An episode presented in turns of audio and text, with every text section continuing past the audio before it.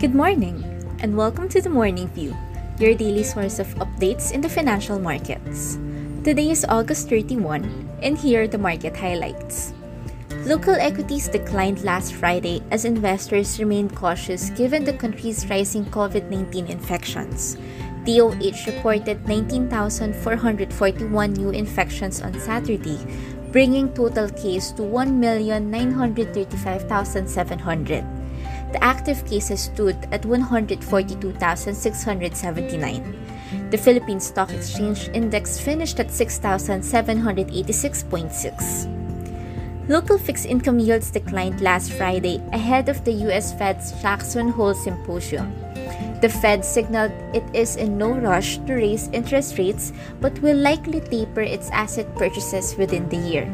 On average, yields went down by 0.73 basis points day on day, led by the belly of the curve. The Philippine peso slightly strengthened as the market weighed mixed signals from the Fed Jackson Hole Symposium.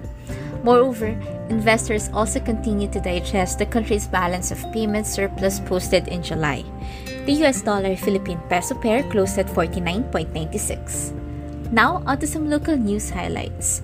The National Economic and Development Board, or NEDA, believes that economic output will reach pre pandemic levels by end 2022 or early 2023. The department estimated growth of 9% to 10% in 2022 will be needed to reach the pre pandemic target.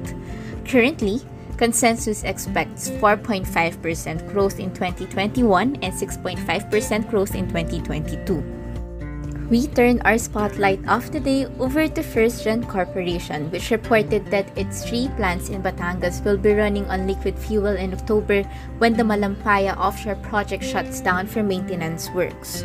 These facilities are the 1000 megawatt Santa Rita, the 500 megawatt San Lorenzo, and 97 megawatts Avion plants. Meanwhile, at the overseas market, US equities mostly gained amid the Fed's dovish signals during the Jackson Hole Symposium last week. The Dow Jones closed at 35,399.8 as losses weighed in from a few index stocks, while S&P 500 closed at 4,528.8. European equities slightly gained after the US Fed's comment last week that it is not going to rush on cutting its stimulus package. The MSCI Europe closed at 156.01. US Treasury yields fell as investors awaited the release of US jobs data. On average, yields fell by 1.66 basis points with a 10 year at 1.28%. The US dollar weakened as the Fed Chair Powell refrained from signaling imminent tapering in a speech on Friday.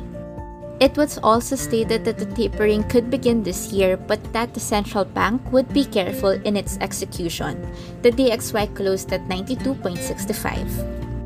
Lastly, for the Asia Pacific markets, Asian equities mildly rose after US Fed Chairman Jerome Powell said that the central bank is likely to start tapering before year end, but reaffirmed his stance that an interest rate hike will not be done anytime soon.